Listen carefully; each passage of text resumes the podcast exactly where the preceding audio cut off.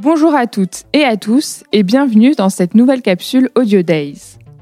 Aujourd'hui, les entreprises ne sont plus seulement invitées à proposer des expériences clients de qualité. Elles doivent également le faire de façon responsable et durable. Alors, comment concilier toutes ces dimensions sans tomber dans le greenwashing? C'est la question que s'est posée Malika Pastor, directrice des systèmes d'information et du numérique de Collier International, société de conseil immobilier d'entreprise. Dans cette capsule, elle nous propose différentes étapes à suivre pour avancer vers la sobriété numérique. Bonne écoute Audio Days. Bonjour à tous les auditeurs, j'espère que vous allez bien. Je suis Malika Pastor, directrice des systèmes d'information et du numérique depuis 5 ans de Colliers.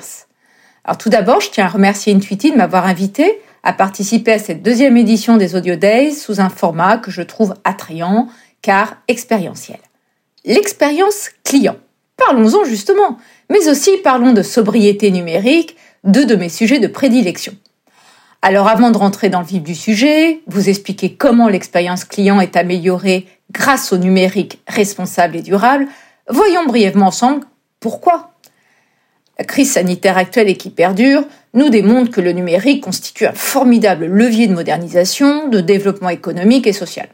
Cependant, depuis une dizaine d'années environ, nous assistons à une prise de conscience progressive et notable des impacts environnementaux des technologies numériques au sein des organisations.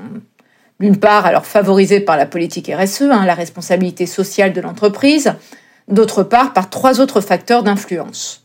Le premier, le fait que, d'une manière globale, la France s'attaque à l'empreinte carbone du numérique avec un cadre réglementaire qui devient de plus en plus omniprésent, visant à responsabiliser tous les acteurs du numérique. Le deuxième, l'impact et la valorisation de l'image de marque de l'entreprise, cette frugalité devenant à faire valoir auprès des prospects, clients et collaborateurs. Attention cependant à savoir détecter et reconnaître tout excès de communication de marketing dit écologique. Le green galvaudé se transforme alors en greenwashing ou éco-blanchiment. Troisième facteur d'influence, et non des moindres, le push des jeunes générations pour la protection de l'environnement. Selon une étude récente, 90% des milléniaux refusent de travailler pour des entreprises qui ne pensent pas prouver leur durabilité. Ils veulent être acteurs de la transition écologique. Alors à présent, voyons comment s'engager dans cette démarche vertueuse de sobriété numérique, par ailleurs composante clé de la transformation digitale, afin de satisfaire les attentes croissantes des clients, qu'ils soient collaborateurs internes à l'entreprise, clients ou consommateurs à l'externe. Alors pour commencer, j'identifie deux axes fondamentaux sur lesquels porter son attention, mettre les moyens et déployer son énergie. 1. Analyser à travers un benchmark axé sur l'externe le positionnement des concurrents et à l'interne son niveau de performance numérique responsable.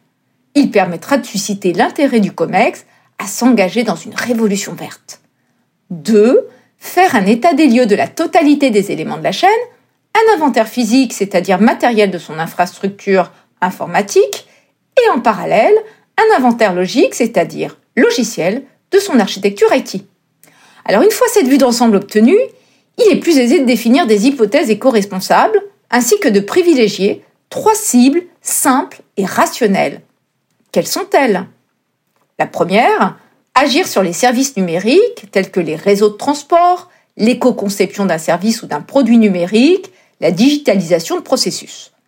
La deuxième, agir sur les données, telles que leur cycle de vie, leur mutualisation, leur dimensionnement en termes d'architecture modulaire.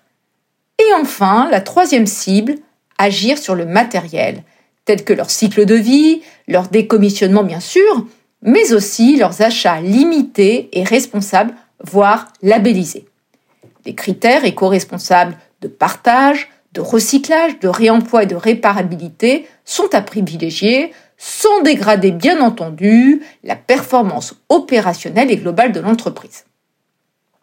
Par ailleurs, on ne pilote que ce que l'on sait mesurer. C'est pourquoi il convient de mettre en place une pratique de mesure et d'analyse de l'empreinte carbone du digital de l'entreprise, prendre des hypothèses transitoires, quitte à les réviser par la suite, et ne pas hésiter à se faire accompagner par une société de la green tech spécialisés en la matière.